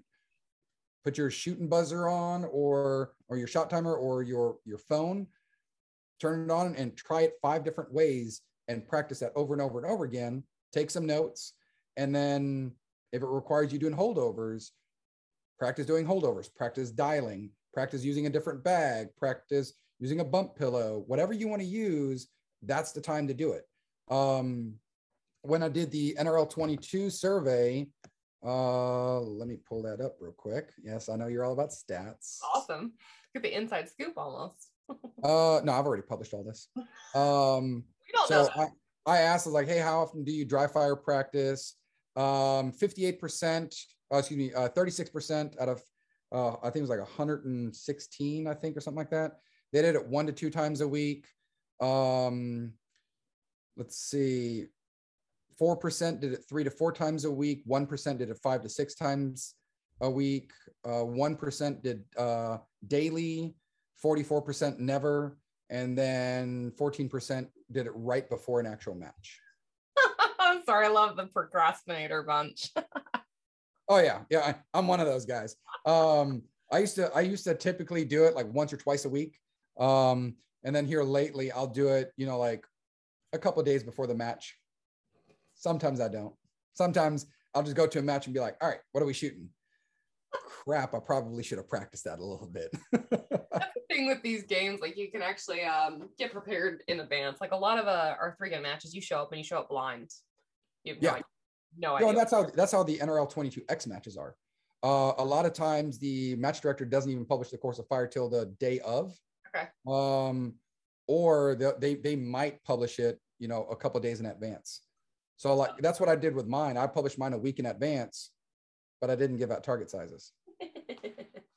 but I, I mean, I couldn't because all of mine were, you know, airplanes. They were uh, German little Nazi helmets, uh, bombs, grenades. Mine was a World War II theme, and I know a lot of people are gonna, you know, always scold me for this, but I had very, very small targets. Mm, and I'm sorry, guys. I still am sorry about that. So. Uh, I have a dumb question then. Um, can is there a walkthrough day for y'all's matches? No. No. Okay, that's was the thought. well, well, what, do you, what do you mean walkthrough? Okay, like for for anybody else, like USPSA three gun bigger matches, you show up and you can actually see the stages and the target sizes and the colors and I mean that you you walk the stages essentially. I know most 22 matches, you know, you don't use 10 bays or do you? I don't know. Uh, that's dependent on the range. Um, you, you can have a range that uh, only has bays and it's one stage per bay. Um, my local range, I do everything underneath an awning yeah. and I do eight stages underneath there. And I mean, it's, we're talking about maybe 30 yards wide and I can do eight stages without a problem. Okay. So it could someone the day before, the, yeah, the day before show up and go walk at, look at each of those stages. Uh, could they? Sure. All depends on how the range is set up. Um, it all depends on are they shooting an X match? Are they shooting a uh, NRL 22 match? Most match directors that I've encountered, they typically set up the morning of or the night before. Okay. Um, because they're they're using a local range. Um, rarely do I see people doing this at their house where they have it set up the entire time. Uh, NRL 22X matches. Um, there are times where you can go the day before and it's like a range day and you can engage targets um, out to distance, but you can't shoot off of props. You can't shoot the targets that are out there. Um, so they get to see it, but they don't necessarily get to use it and engage those targets. Yeah. Okay. That's fair. That's something yeah. different. Um, yeah, every, every match you go to is unique in and of itself. That's kind of cool though. Yeah. So if you could tell yourself yourself, this is you talking to you, something yeah. early on uh, to cut down the learning curve for you as a shooter, uh, what would it have been? Uh, for me, it would have been learn how to build a solid position uh, quickly, master the fundamentals, and then buy good equipment from the beginning and learn to read wind. Those aren't the small tasks at all. no, not at all. I mean, we're talking about thousands of dollars right there, or I mean, it can be. Um, I mean, the the more the more you evolve in this sport, the more creative you'll get, the more you'll get to experience different pieces of equipment. You're like, oh, I gotta have that. And then you know this company comes out with this new widget, and you're like, I gotta buy that, even though you don't need it. uh, you still end up buying it, and I've done that quite a few times. I love it. I love it.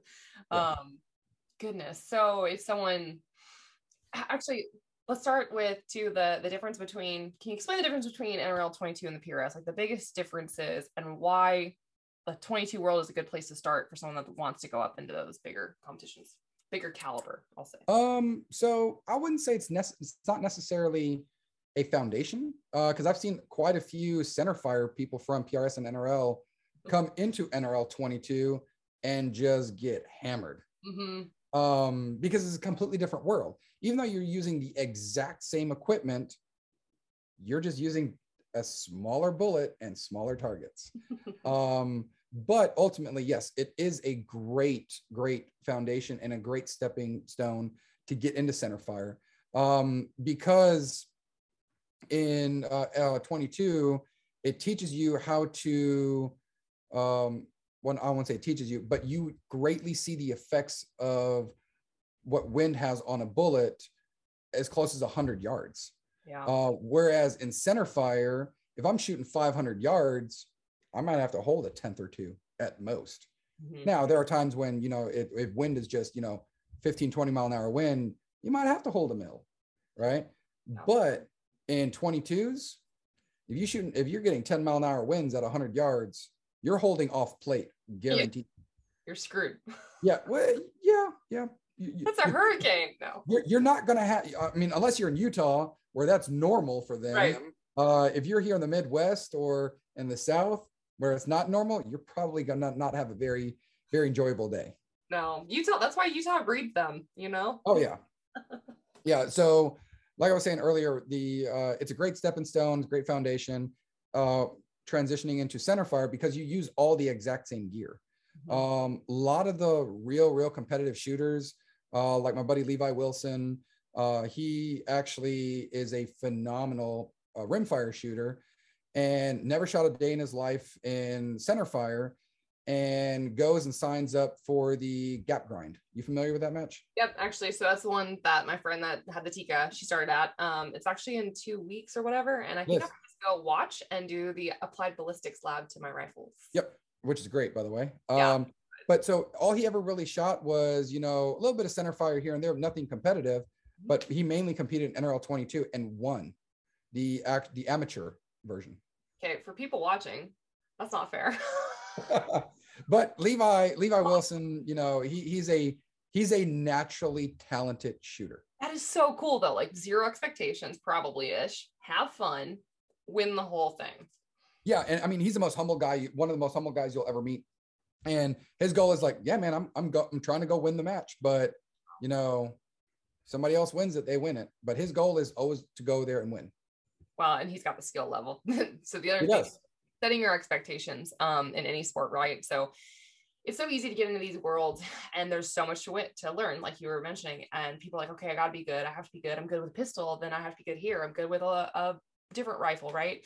And they compare themselves to other people. Like I'm comparing myself to Dominic. Well, I didn't put in the time, the effort, the work, the seven thousand different guns, right? So it's easy to get discouraged, I think, too, in long range. Oh yeah, without a doubt. I mean, I've gotten discouraged numerous times when I'm competing. Uh, you know, when I'm competing in a pro level match, and I'm like, man, I shot like crap today. And then I really got to set back and be like, okay, how much prep work did you put into this? How many matches have you shot compared to these pros who do this over and over and over, not just local matches, but they're traveling the country shooting two day matches and they're really freaking good. Yeah, yeah. So setting your expectations of what level like he he can expect to win, right? So he's in contention for that. Oh, yeah. Us, no. sometimes maybe on the rimfire side yeah center fire no Are you going to Gap Grind this year? i'm not Dang it. Okay. I tried to get Matt Horn or telling Hornback to go too. I was like, come on, dude. You need to go to Tennessee. He's never been to Tennessee. yep yeah matt's probably got some field exercise he has to go to That's true. That's true. So when you practice live fire, this is something um, us rifle people do or pistol people do. Do you practice with paper or do you still practice with steel targets? um so i first get a good zero at 50 yards and then i also get a good group at 100 yards Mhm. but i typically i'll just practice with steel Okay. um what i'll do is if i'm practicing the actual course of fire which i rarely rarely do because i when i don't have time Uh, but when I do have the ability, I'll actually put smaller targets out. So Okay. if at 100 yards it's saying three inches, I might do two inches Yep. so that I really focus on those fundamentals. That's badass. That's exactly that's perfect. Look at those little nuggets. Um have you taken any classes for people? Um, I have. Uh, so my buddy Clark, I, I took his class, and I'm always learning. Uh, like every once in a while, I'll phone uh, Chase Stroud from DI Precision, um, and pick his brain. But no, I've never been to actual formal formal classes. Okay. Probably should go. So shout out to anybody that wants to hook me up. Willing to go. Uh, it's just they're they, they can they can be so expensive. Yeah, yeah. I think just uh, learning to read wind, I think would be a thing. Or like I take the Kestrel classes. That's one thing that you do for free online. Yep, yep. Um, So there's stuff out there. And I'm sure YouTube is God, you YouTube is plentiful, right? Yeah. Learning from the right. Yeah, but the, the issue with YouTube is is that a credible source? yeah, Is that individual credible person to get this information from? So I think when it comes to read and win, anybody that shoots an ELR, um, those are the guys you probably want to talk to because I mean they're engaging targets, you know, a mile and out. so I, I, I would I would venture to guess that they're probably not bad at read and wind. yeah, for fun. Good lord. Um, the other thing that I like about NRL 22 and stuff, uh, well, specifically NRL 22, is that you can see how you shoot with shooters across the country and the world, maybe, or just national. Uh, no, across the world, I believe, uh, because we have an international um, club as well. Okay, yeah. So uh, in USPSA, I don't know if you've heard of Go Fast, Don't Suck. Yes. so he's got the new postal match. The postal match is brilliant. So he sends all of the stages to all the match directors for USPSA. I'm trying to get Steve Marmaduke to convince our, our match director to do it. But then you all shoot it as a club with same target, same everything, and you see how you do with everybody across the world without having to travel. Hey. Yeah. So, and that's exactly how these NRL 22 is, is that the course of fire is a national course of fire. Everybody shoots the exact same course of fire that entire month. And then when the NRL posts uh, in our advisors page for the match directors review, we get to see how every single person in the country scored. Yeah, that's neat. But now at the end of the day, you know, that really doesn't matter because you could be in Utah where winds are 10, 50 miles an hour and the max score is 500 and you're shooting at 350. Yeah. But I shoot out here in Tennessee where there's like one to two mile an hour winds and I'm shooting a 450. Yeah. Am I a better shooter? No, probably not. Because those guys are really learning how to read wind. Um, and there's no wind here. So comparing others from different clubs uh, that are not even geographically located where you are uh, really doesn't benefit anybody. Uh, so what you're doing is you're either competing against yourself or you're competing everybody at your club. Okay. Okay. Cool. Hey, that's a good tidbit. I didn't think about that. um, what's been your favorite match that you've ever shot? Um, so can't really narrow it down to one, but if I had to pick, so far, besides the uh th- this past year's national championship out in Yahaka, uh, Nebraska, um, it would probably be our buddy Mike Milliken's NRL 22X match out in Eagle Eye uh, this past February. So everybody in the around the country got hit with that big old freak snowstorm. Um, well, he decided to continue on with his match and have it anyways. Uh, so it was a field match. There were no squads. Um, there were no stage descriptions. Um, there was no round count. You showed up. You had, I think it was three minutes. You had to find 10 targets, range 10 targets, and engage 10 targets. And Sorry. yeah, that that sucked. Stupid fun though. It was it was it probably my funnest match I've shot. So I was shooting in that same weather. So I moved from Florida in December to Tennessee. So February, and I went up to Kentucky. It was the ice storm from hell. You're like, this sucks. Is this normal? So I was using gloves. Well, my dumbass got the ones with the tips to to text, right? Okay, that's not the right thing. So for shotgun loading, that tip would go into the actual shotgun port. oh god, it was a, it was a cluster. And like keeping your body temperature and your energy up in cold is harder than in heat. Yeah. So the good thing is uh, I have a lot of good, good cold weather gear. Um, and a lot of hunters, they know how to dress in cold weather. Yeah. because you know we typically end up being in deer stands and whatnot, so we know how to stay warm for the most part. But I've had a sh- I had a shed layers at his match because I wore like this the Army Michelin man suit, and I was like, I am not going to be an ounce of cold. Yeah. Um, so I ended up having to shed some gear, and uh, yeah, it was good. It was a great match. So that's a little bit different though. Like I can't, you can't shoot as a fluke ball with a shotgun because there's no movement in the arms. No, no. Well, I mean, you. It's the same with us because I mean, you got to manipulate the rifle, manipulate your turrets, uh, your your you know your magnifier and whatnot. Yeah. Um, and then depending on the stage, uh, you might start overheating, or if you end up taking your jacket off and it's like 25 degrees, you might start shivering really quick, and that's really going to screw you up. Oh, good. We had we had uh rifles going bump fire because of all the padding. Wow. triggers, triggers are light. Um, okay, so talking about you now too. Um, so what gun and scope? I know you mentioned, I think at the beginning, like, did you start out with? So I started off with a custom built 1022 and a Vortex Razor Gen 1, uh, which I still have and I still use it. Love that thing. Um, we've made a lot of tweaks to it. Um, by we, I mean Clark. Um, and that is probably the coolest uh, 1022 I will ever own. And my buddies keep calling it my Gucci Ruger. Um, just because it's fancy, I guess, it's bougie. Um, but I've upgraded. It's definitely not your cookie cutter 1022, that's for sure. Um, that's what I started off with. Uh, like I said earlier, I upgraded from that to a CZ457 uh, because I had a, a 60 degree throw, and that's what my center fire is. Um, and then Vudoo came out with a 60 degree throw, so I bought that one. Yeah, and then you got your Kahles glass. Uh, no, I actually put my Kahles glass on my 1022 um, after I first got it because I wanted, you know, I was used to that for my center fire.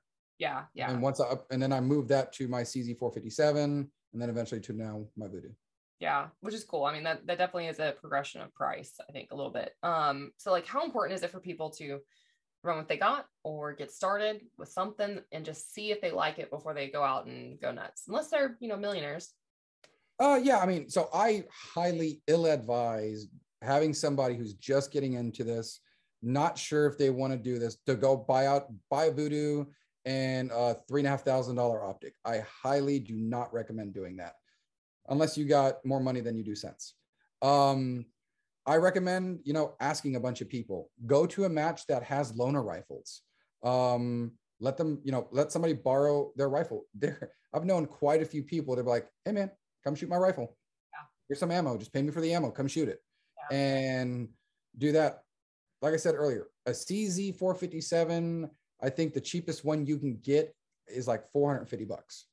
Um, you can get a uh, RPR for like $300. You can get yourself a 10. I- I've seen people take 10, 22 takedowns uh, and shoot with them, you know, little 100, $200 rifle and have the freaking bl- freaking blast with it. Um, and it's just a natural progression. Um, my buddy Tony Ely, uh, I think he started off with a uh, 1022 and then he upgraded to some sort of bolt action, I believe it was. And now he shoots a Bergara B14R and an MPA chassis, bought himself a Night Force uh, ATACR scope. And yeah, I mean, he, he, he full on jumped both feet in and he keeps cursing at me. He's like, thanks, man. Thanks for, thanks for getting me addicted to another sport. Cause he's a big, big time USPSA shooter. Gotcha, gotcha. Yeah. No, yeah. I think I highly recommend people bringing one person into whatever sport. So if you have to continue the financial strain through just Absolutely. You gotta, you gotta, you gotta share that struggle. love it. Um, okay, for you, you shared that the the offhand's kind of your your like weakness. Um, what's like No, your no, favorite? off- what? no, offhand's not my weakness. oh, what is? Uh, oh, offhand. Yeah, yeah. Sorry. Offhand is my weakness. Okay. And then the the favorite, what's your favorite stages to shoot or the ones that you can shoot lights out? Uh, prone six inch target at 25 yards. I can, can shoot that all day.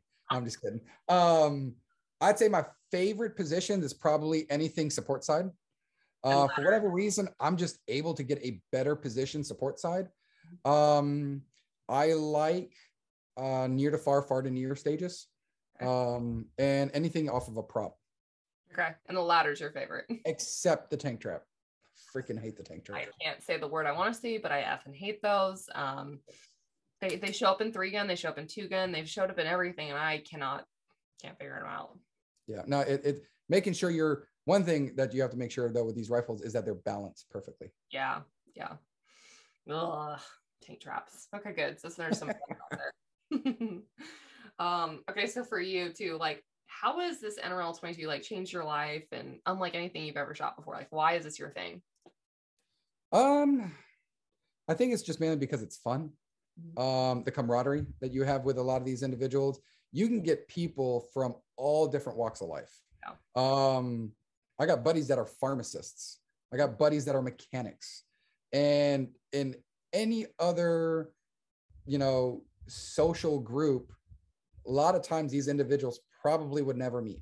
Yeah. Um, but in this sport, it doesn't matter if you're a welder, if you're a cardiothoracic surgeon, um, you're gonna meet. You all have the same. Say what? You make that word up. Cardiothoracic surgeon? No, Not real. that that's a real thing. Yeah, that's a heart doctor inside the chest. Well, that's a cardiovascular. No, no, that so that's a cardiothoracic surgeon. That's the guy that opens somebody up, works on their heart. Anyways, um, so you have anybody from different walks of life that is coming together and pretty much enjoying the suck together or um, building friendships in this shooting sport. Yeah. What's the for you? What's the youngest shooter you've you've seen or met or heard about, and what's the oldest? Uh, youngest I think was probably eight. Uh, if no, so younger than that. It's either seven or eight. Um, and that was at nationals. Uh, I think his name was Colby Het or Hewitt, something like that. Um, he actually shot at nationals, That's cool. and uh, it was it was freaking awesome uh, to see this kid shoot. Wow. Uh, oldest, I want to say, I want I want to say it's like seventy years old. Awesome. That's Yep. awesome. Now, with that, we have also, and I'm sure you read that in the rules, is we have uh, old gun slash adaptive class, And, and air, then right? Air guns is a thing. Air guns is a thing, yes. Yeah, yeah. Uh, but we have the old guns division because, or the adaptive uh, for people that don't meet the old guns age requirement, Yeah. is because we have you know older gentlemen, older women that just can't get up and down like us some of us younger folks can. So what we do now here, the last several months we've done this is we put recommendations in for match directors. You know, instead of them going up and down on the ladder, you know, from the first, second, third, fourth, fifth rung, excuse me, um, we'll typically tell them, be like, hey, you're going to engage the target the same way, but you're only going to shoot from the fifth rung and the fourth rung, and you're alternating between that. yeah. Or instead of prone, you're going to shoot off of a bench. Okay. Yeah. Yeah. And we'll do that a lot of time with young guns as well. That just got a tickle in my throat. Guns. Um, like. Um, with young guns, where we'll have them start in position, or we'll kind of modify it a little bit, so it's just more enjoyable for them. yeah, it's not fun if if you don't make it fun for sure. I like that. Like, there's coaching too. I don't know at the Oh, yeah. national level, but there is, yeah, locally all the time. Yeah, at the local level, without a doubt. I mean, that's the time for you to learn. I mean, like we'll, we'll give wind calls now. Like our season shooters, or if they're missing, missing, missing, missing, You're just ragging on them Oh, oh yeah. Oh yeah. yeah, we definitely do. Especially my buddy Bill Mickey. Every time we every time we miss a shot, he'll be like, "Nope," and, and he'll make that abundantly clear that you missed it. Um, but if if you're constantly missing, we'll give you a win call. Be like, "Hey, man, you know you're like a tenth or two off left edge, or hold more wind, check dope, uh, things like that." Oh, But for brand new shooters, no, we're constantly giving them wind corrections. yeah, yeah, that's awesome. Um, Yep. Kevin Suffrage is like that. Oh yeah. Pissed if he misses one round for the whole entire match. that's fun. watch. Fun. Um, so do you have any recommendations, kind of wrapping this up, on books, classes, videos, or maybe even people that um, they should follow online um, to, to learn about NRL 22? Yeah, sure. Um, definitely look at our NRL 22 members page. Um, we have a lot of cool information that gets put on there. Uh, Michael Shea here recently wrote an awesome book uh, called Rimfire Revolution: A Complete Guide to Modern 22 Rifles. Uh, phenomenal book. Um, and he actually ended up getting the shooter profiles information of every single NRL 22 shooter out there uh, and about what gear they were using, what optics they were using, rifles, barrels, glass, spotting scopes. Um, he did a phenomenal job on um, how far we've come from our JC Penney 1022s from 1970 whatever all the way to Vudoos and Anschutz. Um, when it comes to videos, there's a crap load of YouTube videos out there uh, where people will record themselves doing the NRL 22 stages. Uh, I know Jonathan Zelinsky, he's a sponsored Vudoo shooter. He does that quite a bit where he'll do a, ma- a pretty much a stage breakdown. Uh, and what's cool about it is he'll record himself shooting and then he has what's called a trigger cam, where it mounts on the actual scope, so you can see exactly what he's aiming at. And sometimes, if it's just right, you can actually see the flight of the bullet impacting the target. Ooh. Yeah, it's it's pretty cool. Um, at the end of the day, though, uh, the best way for an individual to learn is go to a match. I get that asked a lot. Hey, should I go to a match and just watch, or should I just compete? Nope, just straight up compete. Because at the end of the day, you're not going to know um, what the individual did or why they did that until you do it and be like, hey, man, why did you do it that way? And then when you shoot it, you're like, oh, oh, I know why you did it that way. It, it just makes more sense at that point. Yeah. Um, so yeah, the biggest thing is for a shooter, at the end of the day, they just need to go out there and shoot. Absolutely. And I- don't be intimidated. Yeah. Yeah. Especially when you have the big the Utah shooters. Yeah, those guys. the other thing I like about uh, I forgot about this part is like the the custom rifle builds too are very friendly to left-handed shooters. Yeah, uh, without a doubt. I know uh, there's a lot of companies out there. I know Bergara, they just came out with the uh, their left-handed shooter, uh, their left-handed rifles. Um, Vudoo for sure. Um, 1022 is obviously tho- those are ambidextrous, really doesn't matter. Yeah. Um, but yeah, there's quite a few Remington 700 platforms or like that are for that are left-handed friendly. Yeah, which is really cool. Is. Sorry, Or just, or just be a right-handed shooter. I know. I have so many, so many lefty friends that well, they get screwed at USPSA matches when there's You like mean- You mean wrong-handed shooters? Wrong-handed, but so it's sad.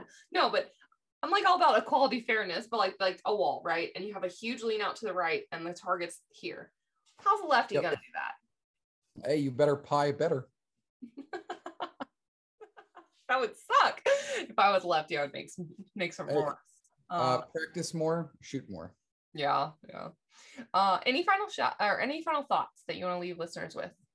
Um, so biggest things for just simply have fun. Um, don't try the game to stages. Um, people will always game stages, but don't try to game them. Uh, just shoot the stage, learn from it, and improve each time you go to compete. Every time you go to a range and or every time you go to a match, learn from it. Um, put that in your mental toolbox and pull it out whenever you need it. Well said. Well said. So, how can people find you on social media, Instagram, Facebook? Is there a website? How can they? Um, me specifically, uh, you can find me at NRL22 Fort Campbell. I'm on uh, Facebook and PractiScore. Um, that's how you find me. I'm on a lot of the NRL22 um, Facebook forums out there. So all the major ones that I mentioned earlier, the NRL22 members, um, the competitive ones, the match one. I'm all I'm on every single one of those. okay. Yep. And then the coordinator position. Do you have an email? Uh, yeah, it's actually Dominic Thompson one at Yahoo. Uh, I don't have an official NRL22 email. That's horrible. It's horrible. Yeah. So reach out. Hint, hint, Brittany. Call 'em out. This has been a great show. Oh my goodness. Thank Yeah, you. um, but any uh, so shout out to the sponsors. Uh, I'm not sponsored by anyone other than myself and my wife. Uh, but definitely want to do a big shout out to the NRL 22 executive team, uh, the support staff. Uh, without them, we would not be able to do what we're doing every month and have everybody enjoy this. Um, and then definitely to the two guys that have taught me and gotten me into this addictive sport is, uh, and how to become a match director is uh, Travis Wall and Clark Cornett. That's awesome. Actually, um, good point. And I didn't bring this up. And I think it should be addressed. Uh, how can people get involved at their local level, level, national level, level? God, I can't talk. Um, how can they, you know, more support the sport and, and do that? So to more support is essentially to go shoot matches, uh, go support your match directors, uh, help them with setup, help them with teardowns. Um, if you don't, and I get this question a lot, is like, I wish we had a club where I lived. Yeah. Simple answer: go engage your local club owner and see if they'll be willing to start an NRL 22 club as you as the match director. They sometimes have funds where they say, "Hey, I can allocate seven hundred dollars a year for you, uh, and that'll guarantee that'll at least get you the target pack and the props, and then you can run your matches." Um, for me, I was not that fortunate. Everything for me has been out of pocket. Yeah. But you love it. Oh, it's a labor of love. Yeah, it is. Now the other thing too is ROing. Um, can we explain to all of the people that hate the tablet how stupid easy it is to score an NRL 22 competition? um, yeah, so actually I do want to bring that up. Thank you for bringing that up. Is uh so our buddy Levi Sanderson, he's on the NRL 22 support staff, and every single month, um, when we look at a course of fire, and I mean, when someone submits a course of fire, I look at it, I work with that individual closely and saying, hey, look, this stage is too gimmicky, or this doesn't meet the rules, or hey, I recommend this and recommend that. And then once we finally get that product, the advisor team, uh, which is the executive staff and the support staff, we all comb through it and we're like, hey, we need to reword this one, or we need to do this and this and this, and then we refine it. But what Levi does is he will actually take that course of fire, build a downloadable PractiScore template, and essentially all you do is just download the course of fire, hit the link on the first page, and you download that. You make sure you got to clone it on your tablet and then rename it. And all the stages are there for you. Oh, so we've pretty much we've handed everything to a match director where the only thing that they have to do is show up, put targets out, download everything, and run the match. Yeah, it's really simple. I don't know any other organization that does all that like that perfectly. I guess. I no, no, we we are the only organization that pretty much hands everything to you um, where you can run a very successful match. Yeah, with minimal props, minimal entry, minimal barriers. I mean, there's a lot that, yeah, minimal space on range. I mean, we're talking about 100 yards, which is really not bad for most ranges to have that. Thousands more difficult. That's why Yeah, I mean, so now you can do. So we have uh, two options now. You can do option one and option two, where option two, because um, Tyler's pretty good about asking all the match directors, be like, hey, what do you guys want to see different and whatnot? And we listen to our match directors because at the end of the day, they are our customers, they are our end users, to include the shooters. Yeah. And they just wanted to have the ability to go longer distances.